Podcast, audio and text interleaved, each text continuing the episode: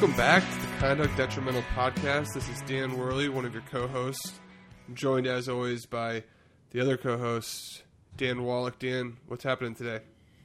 Uh, well, first of all, happy uh, New Year's Eve, Dan, and happy New Year's Same Eve you. to, our to, to our guest. Uh, we're definitely packing in uh, an all-star lineup in these uh, you know last couple of days of the year. Yesterday we had two days ago we had Warren Zola. Today we're going to have uh, Paul Anderson taking us through the uh, minefield of uh, of of NFL and NHL and all the sports, you know, concussion litigation. So, um, you know, this this is really going to be a good episode. More for me to learn uh, because in the field of sports law, we're able to kind of like drill in on on issues pretty quickly or pretty pretty easily with a little bit of research. But I have to tell you that the world of sports concussion law is just so vast uh, that I think today's uh, podcast is going to be a tutorial and, a- and a great teaching experience. And we're lucky to have one of the nation's leading experts on sports concussion law, uh, Paul Anderson. Welcome to the podcast, Paul.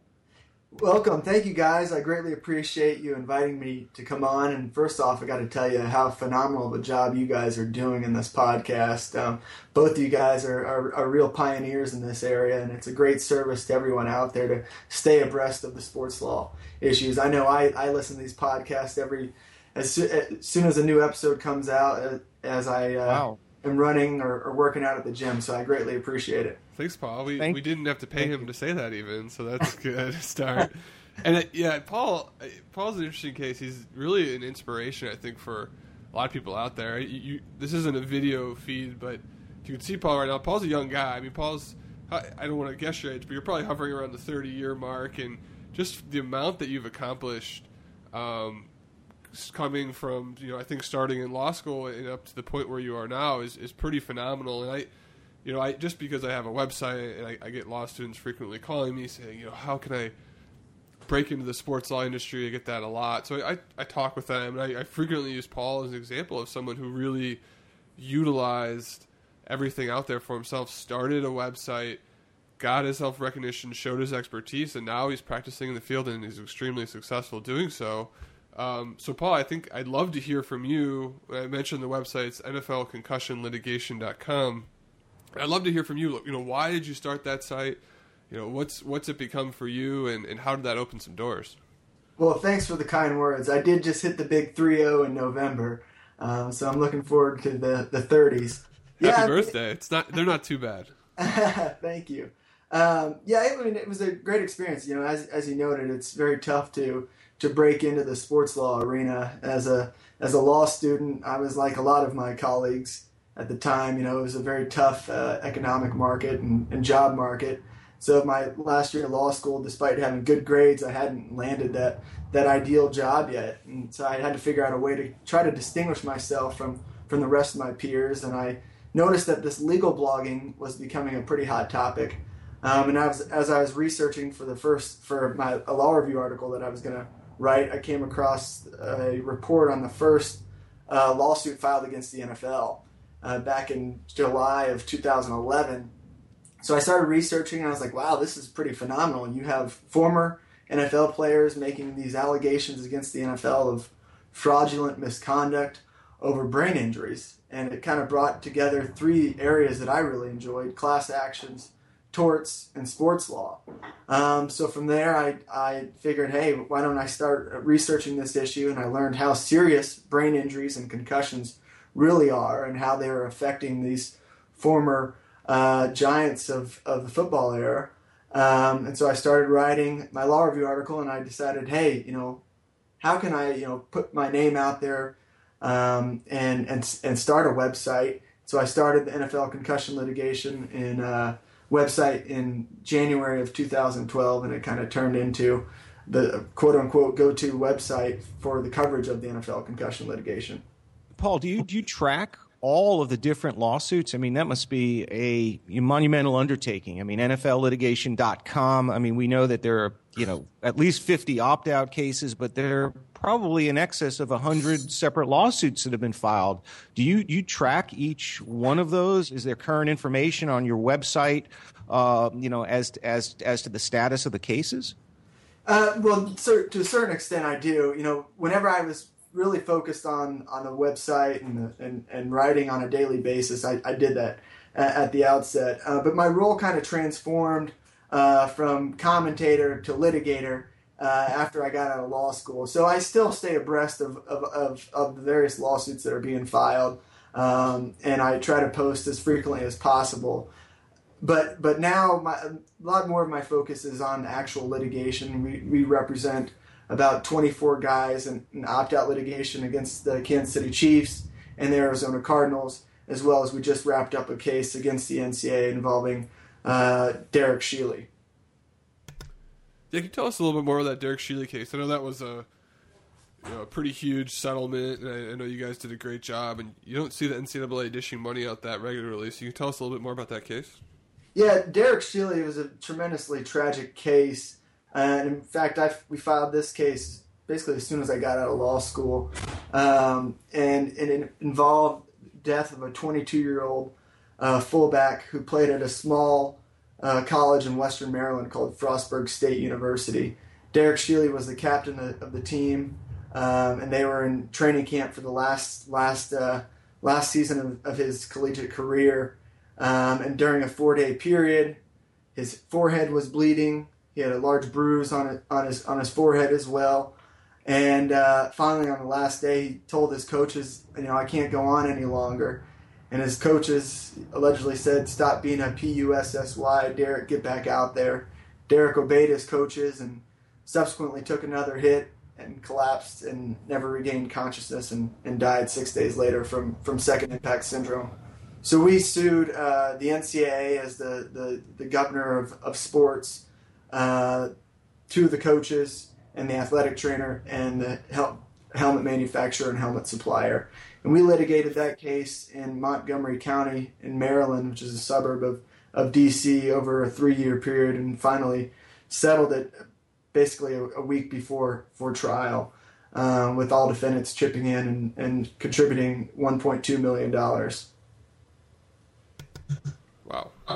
It's, pre- it's pretty pretty incredible story, and obviously a lot of these, all of this essentially is a very very sad story underneath it. But um, you know, you hope that the money that comes from this, and we're gonna we're gonna talk about some some huge numbers in a minute here with the NFL concussion litigation. You know, really helps the people involved and the people that are hurt. But let's move on to the NFL concussion litigation, which you know is the title of your website. So you must know one or two things about it, I would imagine. But uh, obviously, it was recently in the news. The settlement for the big case, at least, was finalized and will not be heard by the U.S. Supreme Court. Um, can you really just kind of give us a background of what that lawsuit alleges? I mean, I know when I talked to about the lawsuit with people, the, the frequent response that I get is, "Well, didn't the players know that you know you could get hurt when you play football?" And shouldn't there be some sort of assumption of risk going forward? Can you combat that argument and really explain what the lawsuit was about?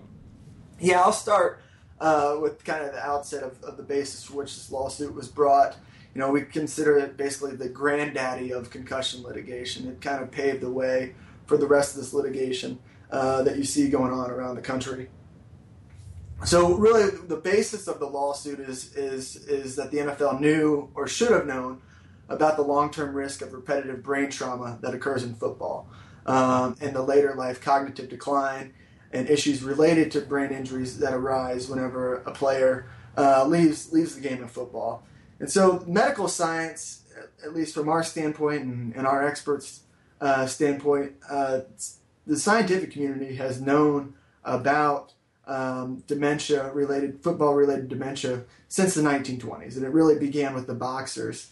Um, dementia pugilistica was, was the name that was first identified and coined by Harrison Martland. Basically, it's a, it's a form of, of now the term that you hear CTE, chronic traumatic encephalopathy. And you the, back in the 1920s, boxers were experiencing this, and then even the football industry started noting that, that football players should not be returned to play after suffering concussions.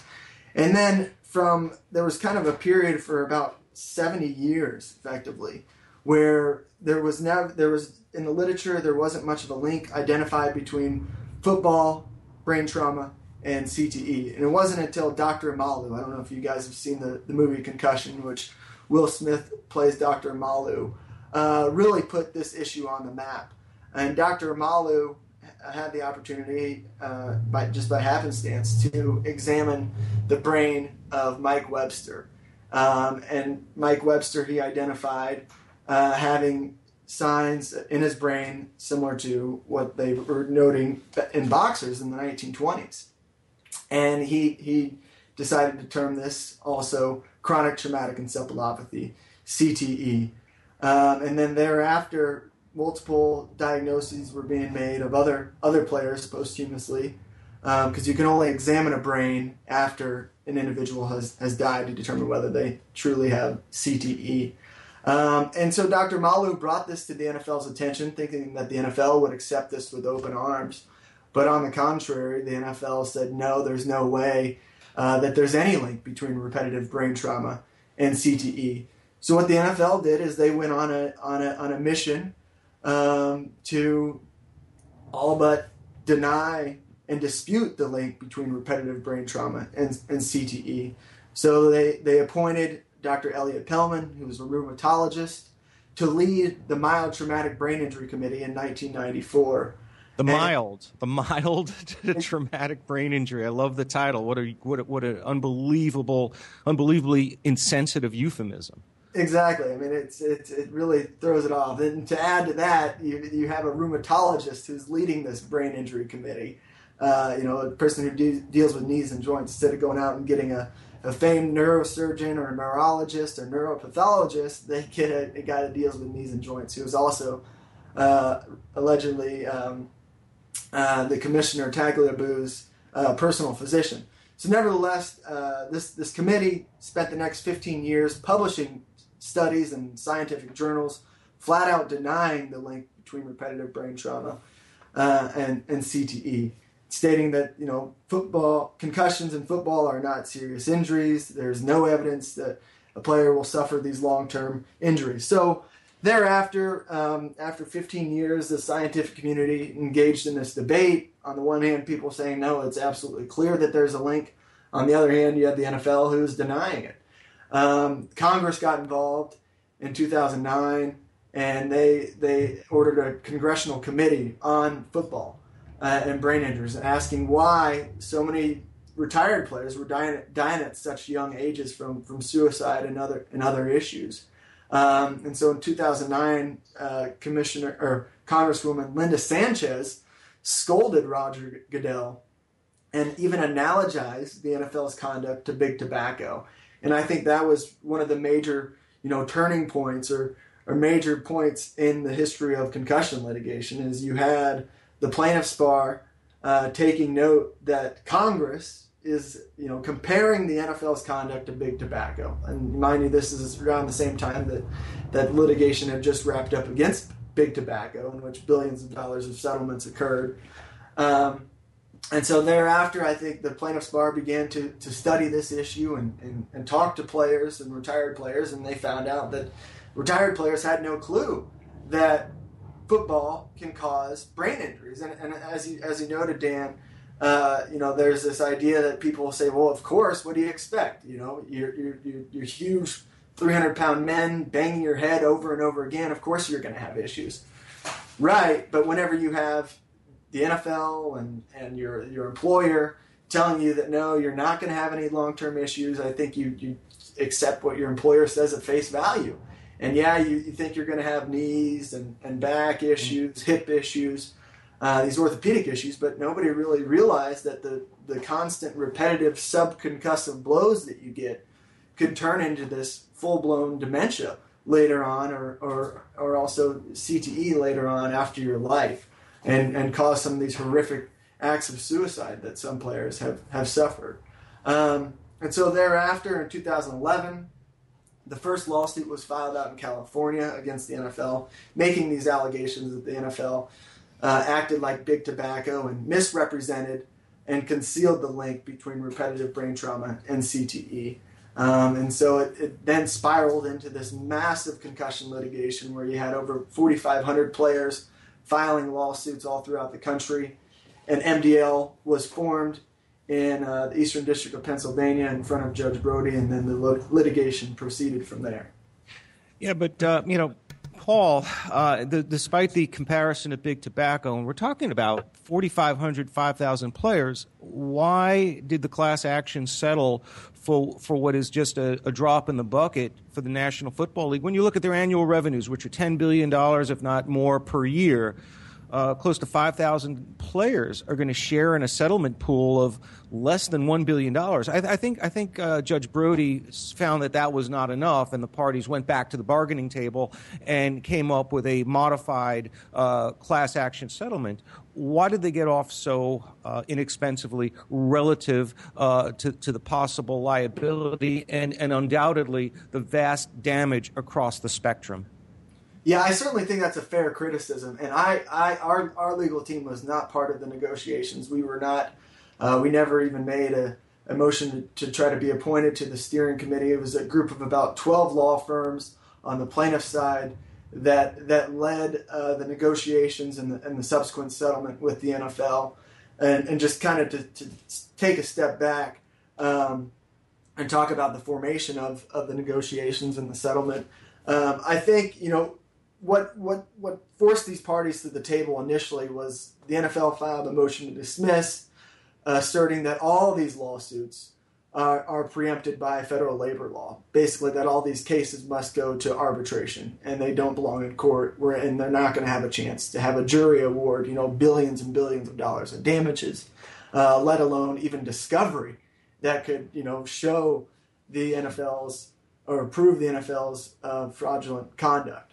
So that was teed up in front of the court. You had on, on both sides some of the best lawyers in the country. Uh, for the NFL, you had Paul Clement, and then you had uh, David Fredericks for the for the plaintiffs. Um, they argued this case in front of Judge Brody, and Judge Brody took it under advisement, and she ordered the parties to go to uh, mediation. Um, she she uh, reportedly told the parties that that you're not you're not going to like the way I'm going to rule, I'm gonna, you know, to some extent, I'm gonna I'm gonna gut all these claims. Some of the claims may stay alive, so that was a threat to the NFL of the potential risk of discovery. Um, so I think the parties came together and said, "Hey, you know, if if we're not going to be happy with Judge Brody's ruling, why don't we see if we can mediate this and get this resolved?" And that's what came out to this uh, initially capped settlement of around 765 million dollars that would that would cover all all former players, not just the 5,000 that filed suit, but all all former players, which is uh, approximately 18,000 retired players, are part of this class action settlement. Um, and Judge Brody looked at the number, and she was concerned that despite the somewhat large payouts for certain claimants, there was not going to be enough money to go around for all. So that's where the parties went back to the table and negotiated an uncapped settlement, in which uh, the amount is to there is is not going to be a cap on the amount, and, and every claim that meets these qualifications will will be paid out. But that's that's kind of the rub of, of the settlement is, you know, the it, the settlement may be uncapped, but at the same time, only a small percentage of those eighteen thousand, approximately twenty percent or less, of those eighteen thousand are ever going to receive compensation, uh, and that's that's really where the big issue and where the appeals came out is the settlement does not uh, provide compensation to the overwhelming majority of, of class members. And despite them losing their rights to sue or, or proceed, uh, in exchange, they're really effectively getting nothing because CTE was, was, was removed from the settlement altogether. Yeah. So, can you just talk through for the audience of how that's actually paid out and, and what the players is this correct that they would the former players would need a diagnosis of dementia or Alzheimer's or, or, something that would be linked to a head injury in order to recover any money whatsoever?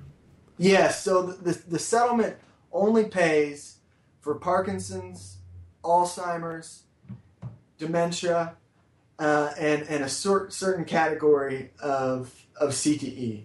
Individuals who died with CTE uh, during a specific time frame. Um, and anybody who dies with CTE, CTE ap- after April 22nd, 2015 will never receive a dime. Um, and, and according to the NFL's own actuarial data, it indicates that the overwhelming majority, and this is a quote from from the from class counsel and the NFL's actuarial data, the overwhelming majority of class members will not be compensated because they do not qualify for uh, a compensable disorder. Um, and I think that's, and then the other the other significant part, and just to give you an example of this CTE cutoff date, is is someone who, who's died after April 22nd, 2015, Ken Stabler. Uh, he died after that date. He's subsequently diagnosed with CTE, and despite being diagnosed with CTE, his family will receive nothing under the settlement. Um, so, th- and that was really the, the core issue um, at stake um, on appeal of the Third Circuit was this this entire settlement or this entire litigation was was based on CTE, uh, this quote unquote industrial disease, and it was all but removed uh, through negotiations and, and the settlement. Uh, so anybody going forward who dies uh, and and has this quote unquote industrial disease from football won't receive any compensation for CTE. I mean, could this change at some point if uh, you know medical science or there's some breakthrough uh, in the research that will allow CTE to be diagnosed in the living? I know there, there's there have been a lot of recent um, uh, groundbreaking you know research on how that might be possible. If you could detect CTE in a living person, would that individual be able to qualify as a claimant under the settlement? Or would the settlement, uh, could you change the settlement to open it up to include CTE diagnoses in the living? How do you address this if one year, two years, five years down the road, you can, you can begin to diagnose it uh, in the living? You're exactly right, and you know that's that's that's one of the, the, the major issues with this settlement is is is I and we weren't part of, of the objection process either. Our guys just opted out. So we are we wanted to preserve our guys' mhm. claims because none of them would be compensated under the settlement, and so we're going to proceed with their their claims going forward. But to answer your question, we believe, and the objectors asserted that this settlement freezes science in place. And and why we say that is because the settlement specifically provides that despite you know these these innovations and, the ability to, to soon, if not currently, diagnose CTE in the living, the settlement specifically provides that it will not compensate an individual who, let's just say, as, as an example in the future or now, an, an individual who has an in vivo diagnosis of CTE. They won't they won't qualify, and the settlement won't be modified for that that uh, that determination if that's ever possible, which we believe it will happen soon. So if a player in the next 10 years is diagnosed in vivo with CTE, that still will not not provide them for compensation under the settlement. The only way that they can receive compensation is if they have one of these qualifying diagnoses. So if they have CTE and dementia, some type of neurocognitive deficits, neurocognitive impairment, then they could get compensation. But effectively, CTE has been taken off uh, the table altogether, despite what, what other innovations may occur in the future. I mean, that just sounds, uh, you know, outrageous given how quickly um, the science and, and our knowledge about CE is just emerging, you know, in in like lightning fast fashion. I mean, three, four years, year, two years ago, we weren't talking about CTE, and now it's on this like bullet towards, uh, you, you, know, being a full, becoming this fully realized type of diagnosis, and it just seems like the settlement is archaic. Uh, or will seem archaic in five years. Uh, I mean, how, how did the courts approve this, and how did the class action counsel not con- not include a carve out in the settlement agreement for CTE diagnoses in the living? Uh, wouldn't that that would not have created a, a rupture to the to, to, the NFL's exposure? Yeah, I, would agree. I, I, think what class counsel argued is is a couple things. Is is one, it it does it can still co- compensate somebody with CTE if they have dementia. So it's kind of yeah, but but it, re, but it reads CTE out, out of existence. It, yeah, it because really CTE doesn't matter. I agree, and and I think that you know that's what the objectors noted is really that's a that that's kind of a red red herring on the part of class counsel. The NFL said you know we're not going to pay for anybody who has CTE just because you know the classic symptoms of CTE is is mood and behavioral issues, and and the general population has mood and behavioral issues. So how why why do why do we want to open up the pocketbooks for anybody who has these mood and behavioral issues? So that and that's what class counsel said is look we tried to negotiate this we tried to get the NFL to pay for CTE but it was just a matter of, of line drawing and the NFL was only willing to go so far. Um, you know, I, I don't know. We weren't part of the negotiations, so so I just taking class counsel at their word. I, I you know I, I, I assume that they they negotiated the best deal that they could get, and the NFL may have not been willing to budge. But I think we can all agree at the end of the day that this entire exclusion of CTE is entirely unfair, and that's why our guys opted out of the settlement. So talk about that opt out, the opt out cases moving forward. I know that you, as you mentioned, you represent a number of them. I mean, you're at least involved with a number of them, and you know that's. It seems like that's going to be the new thing moving forward, or like the leftovers. How how is that shaping up procedurally moving forward? Right. So there's a there was initially there was around 200 players that opted out, former players that opted out. I think the number has now been whittled down to approximately 100, and um, you know we've we've been all of the lit- opt out litigation has been stayed pending the resolution of, of the entire uh, class action settlement. And, and, that pretty much has come to an end now that the Supreme Court has denied cert. So that you're right. That's going to be the next phase of litigation. We, I think, the NFL concussion litigation is really far from over, because you have several opt-out cases that are going to proceed either on a on a collective basis or on an individual basis. Um, and we're, we're, we're waiting for Judge Brody's order in which she uh, sets a, uh, a case management order together as to how these cases are going to proceed. I think first off, the NFL is going to say that you know all these cases, just like prior to settlement negotiations, are are barred by the collective bargaining agreement, are preempted. So therefore, uh, none of these cases belong in court. Instead, they should go to arbitration.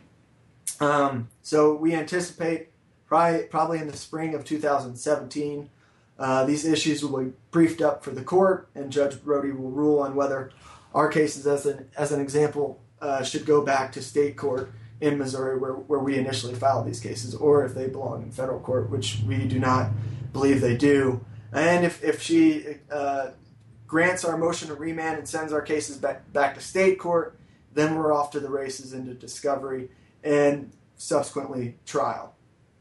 All right. How closely have you been following the uh, NFL's litigation with their insurance carriers? You know, the NFL gets this, you know, terrific deal where, where they're paying, you know, basically, uh, you know, pennies on the dollar to settle to settle the granddaddy case, and yet they're trying to get their insurance companies, their insurance carriers like Alterra and, and Discover to foot the bill for all of their concussion payments. Well, these insurers have just gotten the green light to obtain discovery uh, from the National Football League, documents, depositions. Will you be involved at all in that process, or, or in any way hoping to get uh, you know documents? How how important is that case uh, for the opt out plaintiffs?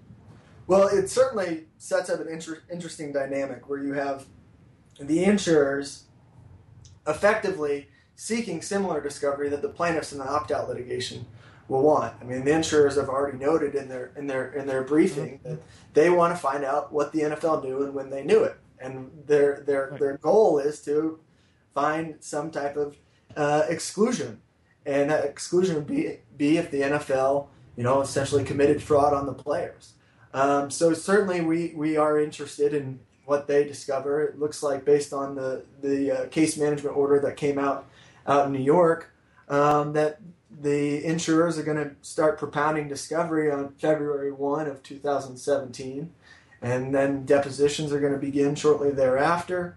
Um, and and yeah, I, I, think you know based on e- efficiency and judicial economy, you would certainly uh, think that that the plaintiffs in the opt-out cases, since it's similar discovery, uh, should be entitled to to to see what what discovery is, is being propounded and and and what uh, the merits of, of these claims are.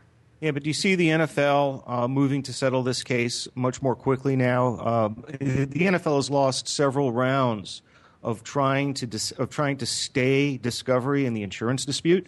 Uh, most recently, two days ago, uh, New York's appellate division denied an, an, interim request for a stay pending appeal. So now, uh, so now, for all intents and purposes, it's full steam ahead for the insurers. Will the NFL move quickly to settle this case to keep that kind of discovery out of the hands of, of, of the insurers and consequently out of the hands of the opt-out plaintiffs? Well, you know, who, who knows? But I think we all know that the NFL certainly has the money to, to foot their own bill if they want, and it just comes down to exposure. Um, do they want this this uh, information? Are they concerned that the, that the discovery process uh, will be explosive, like uh, like we the majority of people believe? Um, and if, if the NFL you know weighs that weighs that risk and just determines, hey, let, let's just bite the bullet and, and fork this bill ourselves to to pay for the settlement, um, the NFL concussion settlement, and to resolve this coverage action.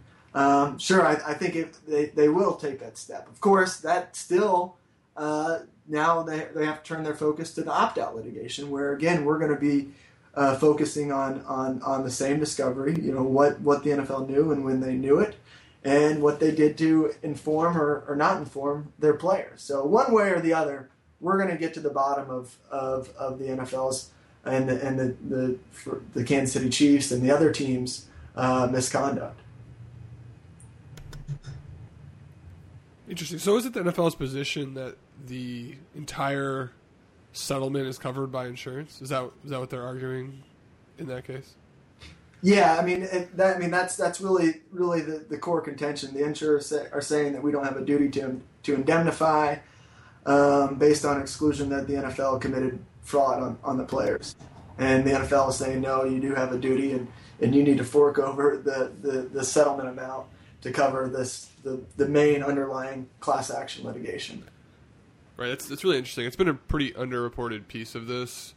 Uh, when people say, "Oh, well, it's just one one billion dollars to the NFL," well, in reality, the NFL is not going to pay any of that out of its own pocket, potentially, depending on how that all goes. So, right, uh, and and the insurers they've already paid you know a tremendous amount in, in attorney's fees alone for the duty to defend that the NFL uh, defended the, the class action settlement. So I mean, you can only imagine how much the Paul Weiss law firms are are billing on an hourly basis, over thousand dollars an hour. And this litigation has been been proceeding for, for three and a half years, not longer. Um, the, I'm sure those legal fees are are pretty huge. Absolutely. Um, so, you know, one thing that Dan and I were talking about before that we found really interesting are, you know, the rule changes that have taken place since this has become a mainstream issue. And we see concussion protocol in the NFL, college sports, high school sports. Um, do you see these rules? Are they working? Uh, you know, is there going to be more changes coming? Do we see, uh, you know, there's I can't remember the case this year, but there was a you know a clear concussion in the NFL, and the spotters didn't see it, and it's just like, oh my gosh, I can't believe you guys are still still getting this stuff wrong. I mean, what what's in the future as far as rule changes, and do you think that they're still considering changing some of the ways that the game is played? Yeah, I'll, I'll begin with with just a, an anecdote. Whenever I first started researching this in, in 2011, um, whenever I you know put new content on my website I would always try to find various concussion articles. And at that time, I would find a concussion article once a month. Um, and by the time the litigation was filed and it really exploded onto mainstream, on Google Alerts, you're, you're seeing a gazillion concussion articles. So I think that's an indication of the awareness that the entire concussion litigation ha- has brought to the public. And I think that has been a, a tremendous service to, to all athletes, to all parents, in, in getting educated about the serious risk of repetitive brain trauma and concussions. So, despite setting, putting all the legal legal issues aside, I think the concussion litigation has really uh, done a tremendous service to the public and to the players' health uh, going forward. And of course, with the new newfound awareness, uh, it has brought these rule changes. And I think to, to, to the overwhelming extent, the rule changes have been, have been positive. Um, we can start, for example, at, at, the NFL level. You know, certainly there are, are still several hiccups um, and and the, I think the example you were talking about was was Casey Keenum, the the, the Rams Rams Yep, quarterback, that's it. uh, who who was blatantly missed. Um, but you, you you look at the NFL where you have you know 14 doctors on each sideline, various eyes in the sky. I mean every possible thing imaginable to identify concussions, and at times you still have missed concussions. But I think you know we should probably look focus at at, at a much more uh, lower level, and that's at Pop Warner and middle school and high school and even college. Uh, you know, the NFL players now are, are getting paid you know several hundred thousands of dollars, um, and they're, they're and they're and they're being well compensated, which is a good thing. They they, they certainly deserve that, um, and they have uh, a fairly solid and competent medical staff now that are are cognizant of concussions. But you don't have that same level at the middle school, high school, or even Pop Warner level. A lot of these kids are, are being told to still engage in, in head-to-head contact, uh, despite having concussion sy- symptoms, and being told to go back in. And I think that's really where the NFL should focus on on on real rule changes. And maybe the real rule change, or maybe the real change that needs to occur, is is that tackle football. You know, we need to consider whether kids should even be playing tackle football. Uh, we know that brain trauma is not a good thing. So why are we allowing these kids at six years old to put on a big, heavy plastic helmet with hardly any any any neck strength yet at all to engage in in in, in contact, head contact, and, and subsequently brain trauma? Maybe the NFL should start heavily promoting instead of you know quote unquote safe football or or heads up football. Maybe they should start promoting flag football. Um, and you look you look at the Tom Brady's of the world. He didn't start playing football until he was he was 14 years old, and, and obviously he's he's one of the best best players of, of all time. Um, so I, I think I think if, if the NFL wants to make sure that football can survive and also thrive, it's going to take more than just you know pushing the kickoff back or or concussion protocols. I think it may may come to, down to a time that we need to look at look outside the box and, and figure out a way to to ensure that whenever these these athletes subsequently make it to the NFL, that they don't already have CTE.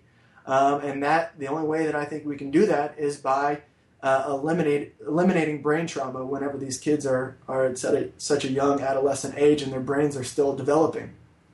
But Paul, you know, you know, this, this is laying a lot at the NFL's feet to to basically cr- have this channeling effect throughout all of you know youth and middle school football. Wouldn't this be a, a, a better opportunity for Congress to intercede and get more directly involved? Do you do you, do you see that happening at, at, any point? Because the NFL can only you know, the NFL can't keep its own house in order and has difficulty um, and, and, and and just trying to promulgate uh, you know safeguards and rules and then adhering to them. I mean that's trouble enough. Is there something that Congress can do? or state lawmakers. And I'm not too hopeful that Congress will do anything. But do you see that day coming soon where there will be federal legislation in the area? You know, I, I, think you're right. It seems like the only two ways in which real change is affected is through congressional action or litigation. And, you know, oftentimes, just, you know, as an example, in 2009, when, when Congress brought in the NFL um, and said, you know, rule changes need to be made, you need to start protecting the players, uh, and then subsequent lit- litigation, I think it has had this, yeah. this promising effect. But yeah, I mean, I think on a grand stage, you know, in, in the best of worlds, congressional action, forcing forcing uh, you know some type of legislation, and, I don't know, you know, what the what the resolution would it be, um, but forcing some type of change. You know, this it, it has happened to a certain extent. Every state has passed a concussion law that mandates that any player that suffers a concussion must be removed from play and is not allowed to return to play until they're cleared by a physician. So that's an example of legislation that is that has progressed in, in a positive way. But at the same time, you know, I don't think the NFL. I mean, you're right; they they can hardly keep their house in order. But at the same time, I don't think the NFL should get a free free pass. They are the proprietor of football.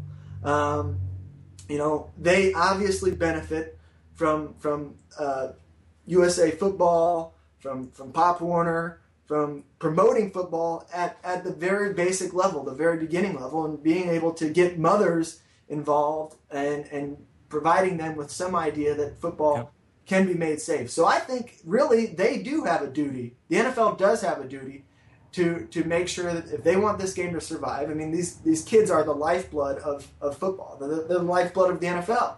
Um, if they want the NFL to survive and continue to be a money making machine, it's the NFL's responsibility to to do that in in an honest and truthful way. And right now, frankly, I don't I don't think they are being honest uh, with mothers. Uh, well, they they have the litigation risk hanging over their shoulders. So it, it, it's this inherent conflict that any any positive measures uh, that that that that can be done uh, are also are compromised by the you know by the possibility that that can come back and create a, uh, a, a litigation threat to them by virtue of conceding or acknowledging something. Is there a is there a uh, is there some difficulty in having this kind of risk hang over the NFL, yet charging the NFL with the duty to to uh, um, impact you know you know change you know systemically? You know, I, I think that you're right, but that's often a, from, from my viewpoint, is, is a cop out. That that you see this often in industries and, and companies is, is they take this this this this approach that hey, well, if we get involved, we're going to subject ourselves to litigation. Well, actually, if you get involved and yeah. do the right thing and implement the right changes, you can prevent litigation, and that's your responsibility. Um, so, I mean, in the perfect world, of course, I think they, they would do the right thing, tell the truth, yep. and be honest, just like every other company. But everybody is, is so so concerned about what the effect of their of their, their conduct is going to be uh, that they engage in this risk mitigation to to a, to a T that subsequently yep. leads to increased risk. Well, these are post-remedial measures that shouldn't impact their uh, their vulnerability or increase their exposure in litigation. But I, I, I just think uh, you know the NFL has been lagging behind um, you know the, the, rest of society and lagging behind science. And when has when has the NFL or, or for that matter big business ever done anything voluntarily, or at least uh, in, in anything more than a half-assed or half-measured sort of way? I, well, I think you look at the NBA right now and you see Adam Silver being progressive on a number of issues, and you see the public response is all positive. They're in a much better place yep. to, to a certain extent than the NFL, and I think that a number of lessons can be learned by that. I mean, Adam Silver is obviously a lawyer as well as a very seasoned and smart guy, and, and he's doing those kinds of things. So, what's holding the NFL back here? I agree. I mean, it was funny. My buddies and I were talking about. Uh, Silver the other day about what a tremendous job he's done for the uh, for the NBA, and, and you also look at Major League Baseball as well. You know, having guaranteed contracts, I think, really go a long way. But unfortunately, it looks like the NFL and the NFLPA are, are constantly fighting each other, and they, they can't provide for you know just the the basic uh, job protection and job security that so many athletes deserve, especially at the professional level, and, and let alone just the, the college aspect of, of the unfairness and inequities that are that are going on in sports. Um, you know, it, it, it's a it's a question that, that we're going to be uh, discussing and, and potentially litigating for the next uh, foreseeable future. Yeah, I think that's a good segue to. Uh, you know cap our NFL talk and move on quickly to the, the NCAA side of things. The, the NCAA has settled its concussion litigation, the big one. It's all done. It's over with. But now there's a number of other lawsuits popping up. Paul, can you talk about those? I think there's been 40 to 50 filed in the last year. Yeah, so the NCAA uh, concussion litigation is, is pretty interesting in that it kind of followed a similar mold that the NFL did there was a multi-district litigation in MDL that was formed in the Northern District of Illinois that consolidated these 40 plus individual lawsuits that were filed against the NCAA, conferences, and individual member, member schools. There was a uh, class action settlement that was preliminarily approved that is going to, uh, it's a medical monitoring settlement that's going to potentially provide medical monitoring for any former NCAA athlete, whether they were a swimmer, a bowler, um, any NCAA sanctioned sport. um, they are going to be entitled to what's called uh, medical monitoring. And effectively, what it will provide is that an athlete will, will if, assuming the, uh, the settlement is, is, is approved, finally approved, um, granted final approval, that is, um, then each NCAA athlete will re- receive some type of written questionnaire in the mail.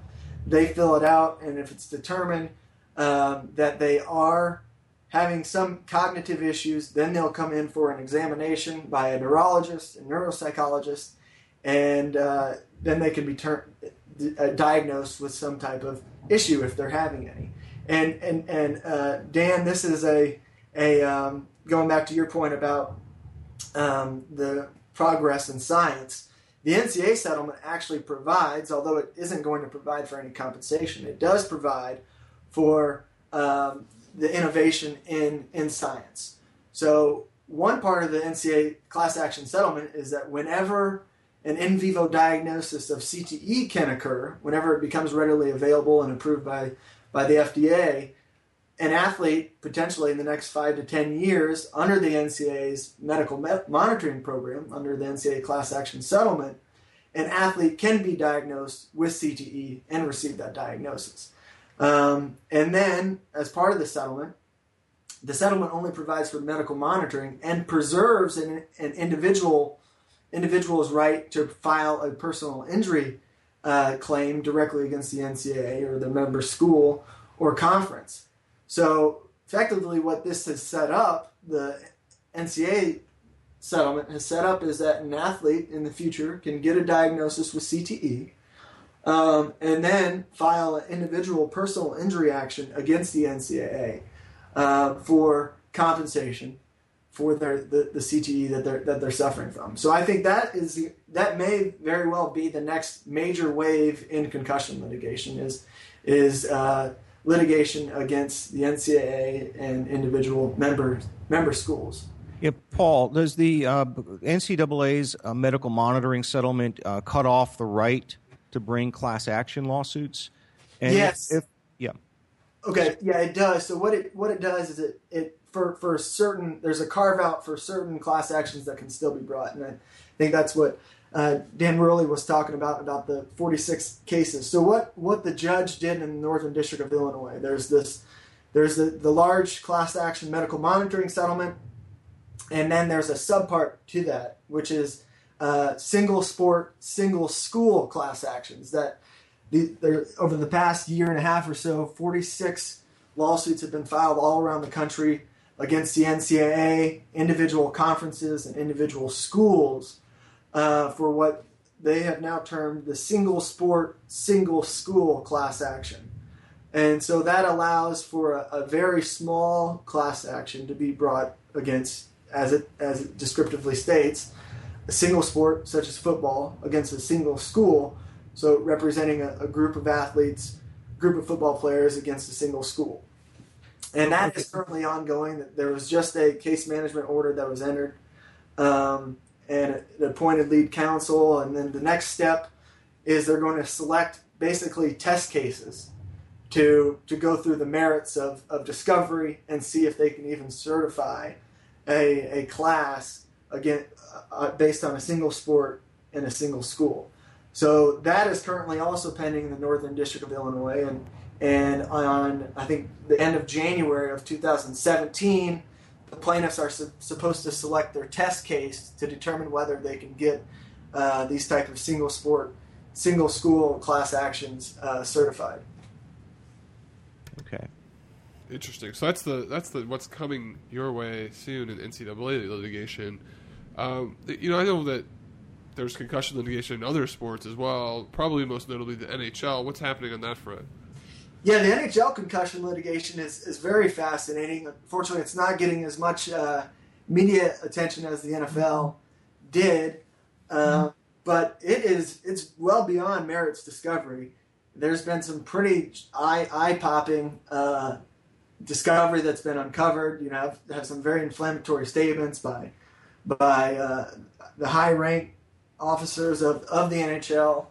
Um, and so, what was just recently filed in December was the plaintiff's motion for class certification. Um, and so they they're well beyond uh, any preliminary issues, and they're they're truly at the, the briefing for class certification to see if they can they can certify a class of all former NHL players uh, that suffered repetitive brain trauma. So the allegations in, the, in the, the NHL concussion litigation are, are similar to the NFL in that uh, the plaintiffs allege that the NHL knew or should have known about the long-term effects of repetitive brain trauma in hockey and the link to CTE. And instead of, of educating and, and putting in place rules to protect the players, the NHL profited on on the violence through uh, allowing and, and and somewhat condoning fighting in hockey um, and, and the violence that, that that comes from the fighting aspect. Uh, so that that that case is proceeding. It's been proceeding for over three years now, and the plaintiffs have, have won won several several uh, significant rulings. One one ruling that they got that's very helpful for all all uh, professional sport litigation going forward was was the preemption issue. Judge Judge Nelson in the District of Minnesota uh, denied the NHL's motion to dismiss based on preemption, finding that these claims are not barred by the CBA, the same argument that the NFL raised, stating that these are, are state law claims that can be interpreted without referring to or relying upon the CBA. And, and so effectively what she is allowing, she's allowing the, these cases to proceed. Like I said, players have, players have been deposed, the, the executives have been deposed, and now they're at a, at a stage where uh, they're going to see if they can get this case certified. And of course, if a case is certified, that really changes the dynamics because instead of you know 8, 15, 20 individual plaintiffs, you you now have a class of of several thousand that really increases the pressure uh, for the NHL. And the NHL is going to file their opposition um, sometime later on the spring, and I, I believe the hearing on that uh, certification motion has been set for July 7th or July 11th, 2017. So that'll that'll be something to keep our eyes on as well as we go through the rest of the winter and spring and into the summer. Yet fighting continues unabated in the in the National Hockey League. Do you find it, uh, you know, bizarre that despite efforts to you know reduce fighting, that it's still it's still part of the culture of hockey? And given all we've learned about, uh, you know, the, the hockey player suicides, you know, Derek Boogaard and uh, the the uh, unfortunate early deaths of, of other enforcers. Do you think we're going to see the day soon when hockey is actually legislatively li- eliminated from the game? You know, I, I think that's a question that, that you know is, is certainly on everybody's mind. You have a lot of former players coming out now saying, you know, we, we should do away with fighting. On the other hand, you have others that say, no, fighting is an essential part of the game. And I think that is a, an issue that actually is a, a labor issue that has to be resolved between the NHL and NHLPA because you think about it, that is a, a an entire position, the enforcer, an entire position within the market, the labor market that is that is dedicated to uh, to fighting. And by eliminating the enforcer, you and, and eliminate a certain part of the workforce and how the owners and, and the NHLPA can come can come together and figure out a, a solution to that uh, is, is is something that probably needs to be made beyond just the, the litigation realm, but instead in the best interest of, of the sport, the best interest of, of the, the players that play it, and you know the, the future of, of the NHL and the kids that are that are playing the game at, at, at the, the, the pee wee level all the way up through college.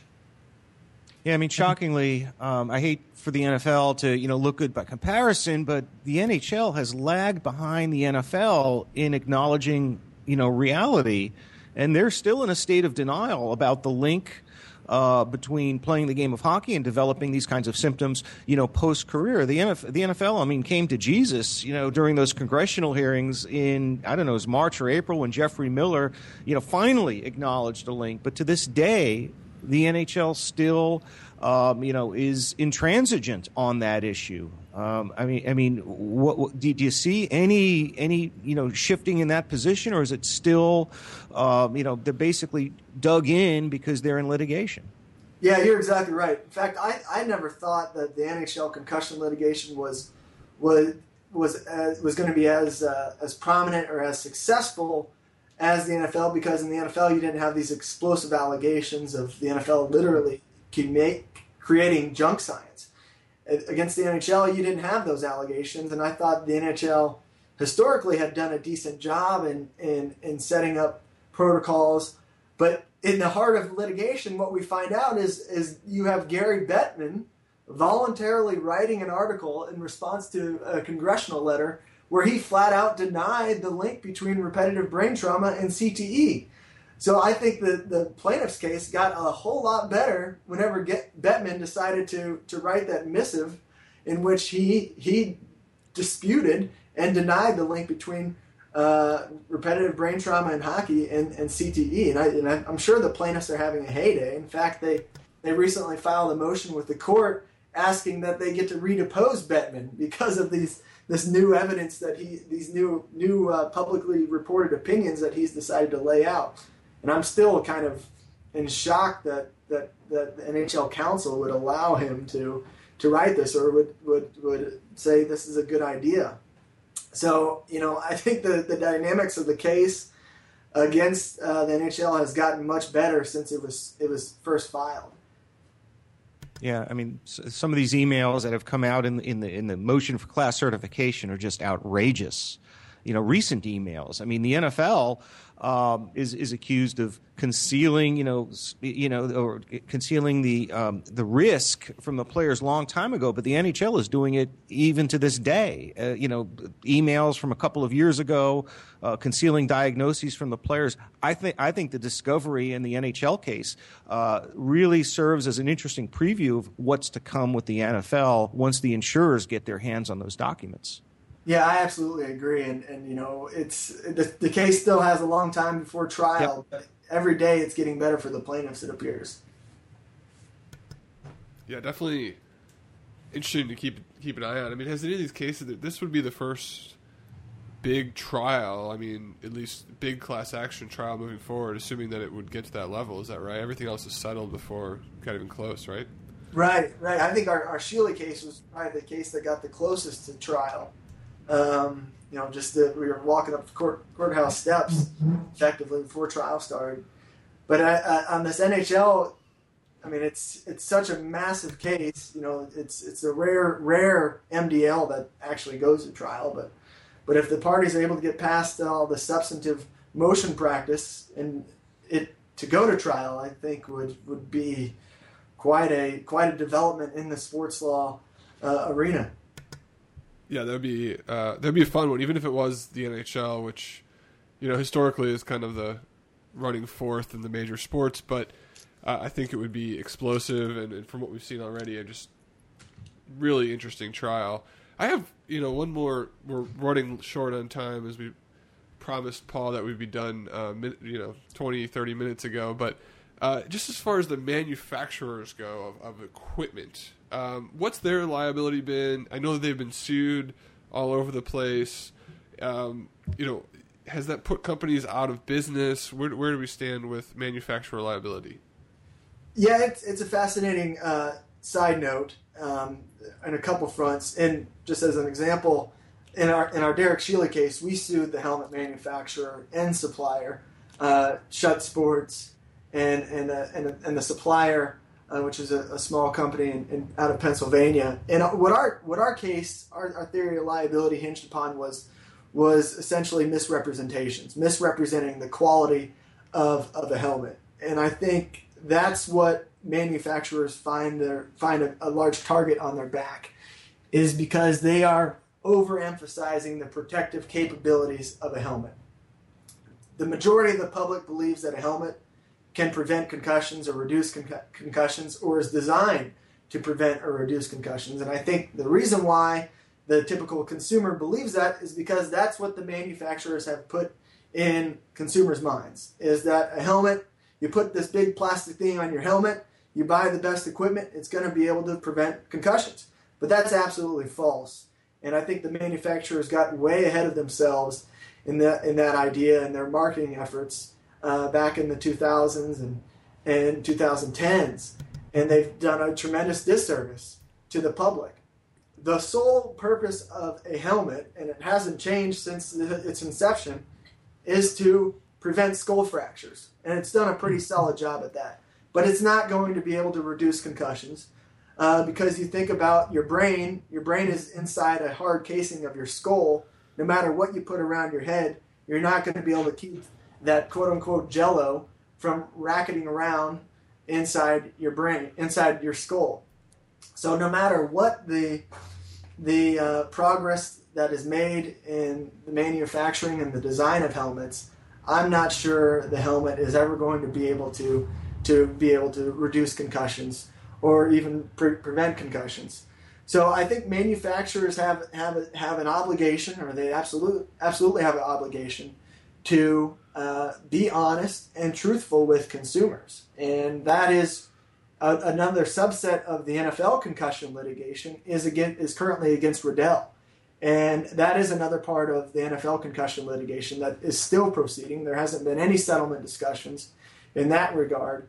Is numerous players still have pending claims against Riddell, and Riddell is alleged to have acted uh, somewhat in, in cohorts with with the NFL in creating junk science about uh, the the abilities of a helmet. So we'll see whether the plaintiffs are going to be successful in proving their cases against Riddell and and their and the Riddell's alleged failure to warn about the helmet's inability to protect against concussions. Yeah, um, I, I, have uh, one, one last question for you, Paul. Before we get to the you know real finisher, which is you can't let a podcast go without a Donald Trump question and what that might mean uh, for subject X, Y, or Z. I mean, that's that's the you know de jour question uh, of December. But with all the talk of you know settlements with the, with the NFL settlement being in place and the NCAA having reached a medical monitoring settlement, we're still seeing an avalanche of new case filings. You know, the NCAA had you know forty some odd suits, and now the UFC. I'm sorry, not the UFC. The World Wrestling Entertainment. Uh, I want to talk for a second about combat sports. Of all the sports that would pose the most likely incidence and recurrence of brain injuries, I think combat sports would probably be at the top of the list. Boxing, wrestling, MMA. What's going on uh, on that front with litigation, and where do, do you, is there um, a next wave of litigation that you expect to see coming down the pike that you know where where, where it, it, will become uh, you know one of the one of the more important you know subjects? Because I, I, don't think the UFC is, is UFC is too too new and uh, you know, but but I think wrestling, boxing, and mixed martial arts present uh, a, a, whole category unto itself of of potential, uh, you know, concussion litigation. You're right. You know, as as a plaintiff's lawyer who's who's litigated these cases, from my point of view, I, I wouldn't be able to take one of the one of the combat sports cases unless it was some instance in which an athlete was clearly concussed and a doctor evaluated the athlete and returned to play, and then they sub- subsequently suffered a traumatic brain injury such as second impact syndrome. I think those cases are, are, are very difficult uh, on, on a failure to warn basis just because I, the defense of assumption of risk and you know open and obvious is is pretty apparent in which the sole purpose in, in boxing and these combat sports is literally to give your opponent a concussion to, to knock him out. Um, but with that being said, there is a massive hole in the knowledge of, of these these these combatants, these athletes that are that are engaging in, in, in boxing and and and fighting. In fact, I just as an anecdotal story, I was talking to an athlete the other day um, and I, I said, do you, do you know, I asked him about CTE and whether he's ever, ever even heard of it. And despite being, being involved in, in fighting for the last five, five to 10 years, he didn't even know what CTE was. Um, and that really is truly alarming to me that if you have this billion dollar organization such as the UFC or, or these other, other organizers of sport, and they're not even taking the effort to educate their athletes about CTE and you know another quote unquote industrial disease that was known about since the 1920s in boxing. They're not even taking the measures to to to educate their these athletes. I think that does open a potential door for liability. So you know who knows what clever lawyer may may put together a, a group of, of former UFC fighters or, or other uh, combatants um, to to file a case that that may very well happen. I think they're going to be subject to a pretty significant assumption of the risk defense. But I guess the question is going to have to be framed in a particular way that what risk did they really assume? They may have assumed the, the, the, the knockout punch, um, but did they assume this later in life uh, cognitive issues such as dementia or or even CTE. And and I think if perhaps if the question is presented in a in a very narrow way and focused on CTE, there may be some merit to that litigation, and, and who knows, maybe we will we will see that next. All right, Dan, you gotta you gotta ask your Trump question now.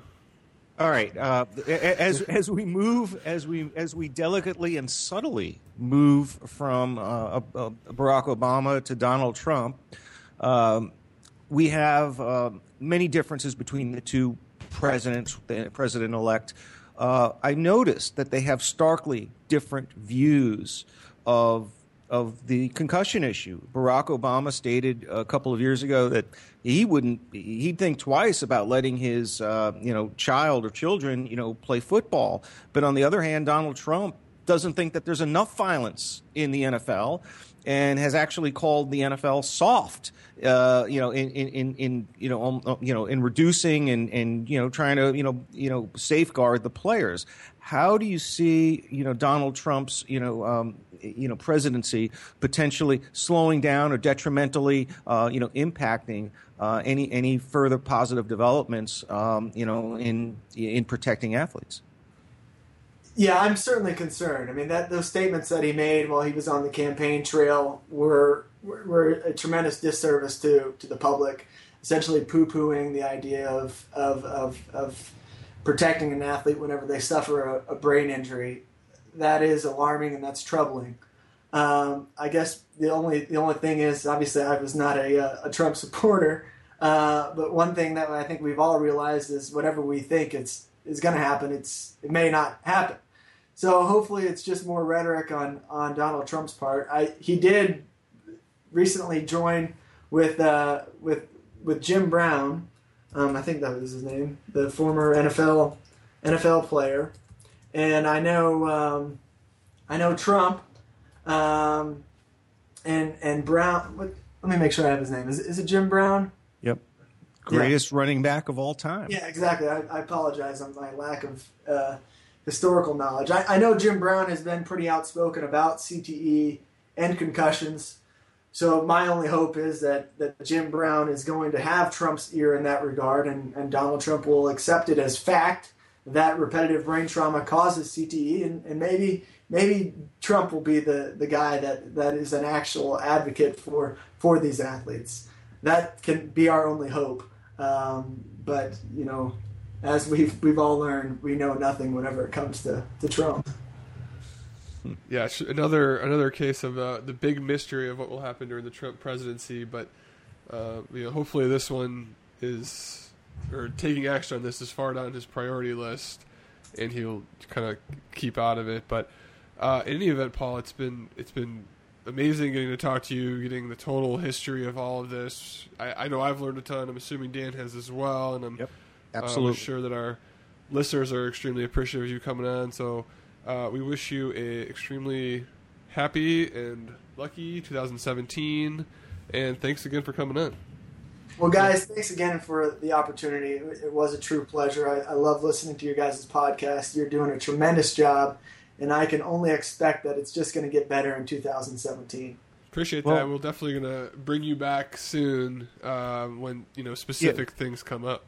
Yeah, and this is definitely a relief for me because I, I, I dreaded I dreaded this episode because it was the hardest one to prepare for. So you know, got that out of the way in 2016, and uh, I think it's fitting that you're the final guest of uh, the 2016 calendar year, and uh, you're one of the first people that I followed, uh, you know, on Twitter, and I view you as the seminal expert in the field of you know the law surrounding you know sports concussions.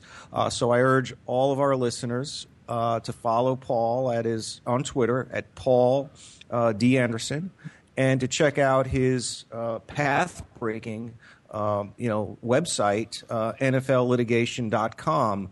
Uh, I wish you and your family a happy new year, and thanks for joining us on the final episode of 2016, Paul. Thank you guys again. Have a happy new year. Thanks, Paul. Thanks.